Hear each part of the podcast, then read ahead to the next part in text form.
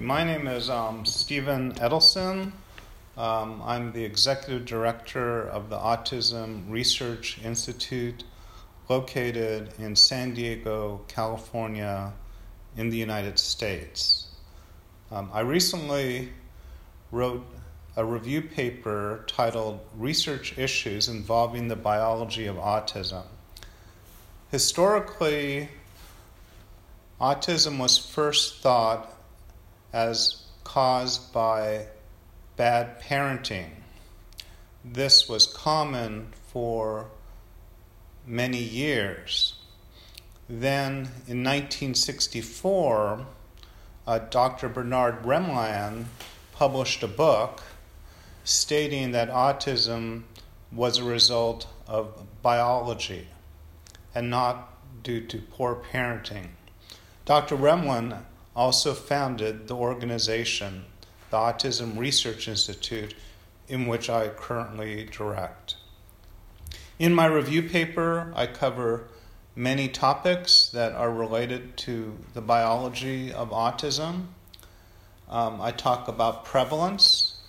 Um, for many years, um, autism occurred in one in 2,000 children. And then in the middle of the 1980s, the rate of autism increased.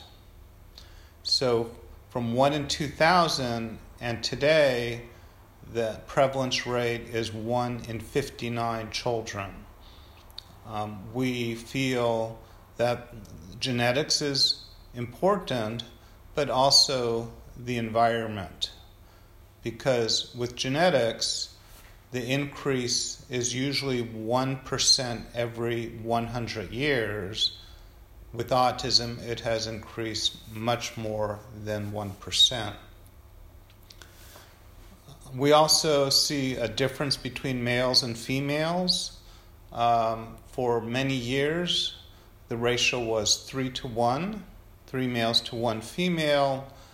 Um, today, it's roughly four to five female males to one female. But there is also recent discussion that females are not diagnosed, and it may be possible that there's an equal number of males and females. There is now research on this topic.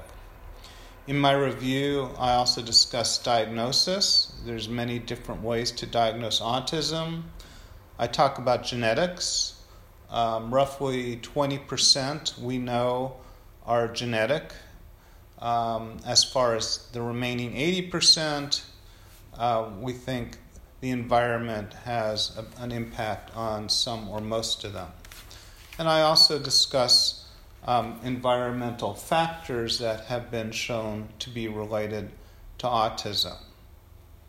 For example, the closer you live to a major highway with many cars, the more likely you will have an autistic child.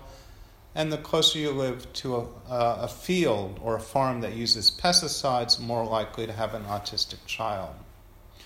Briefly, I also discuss neurology and some of the uh, common um, structures that have been associated with autism. I also discuss medical comorbidities such as the immune system and the gastrointestinal system. I also discuss sensory processing, which um, occurs in many, if not most, people with autism, where it can involve any one or more of the senses, including hearing, vision, touch, smell, taste, and so on. And finally, I discuss a popular treatment, um, um, which is behavioral therapy. Sometimes people refer to it as applied behavior analysis, and there is much research showing that this is a very effective intervention.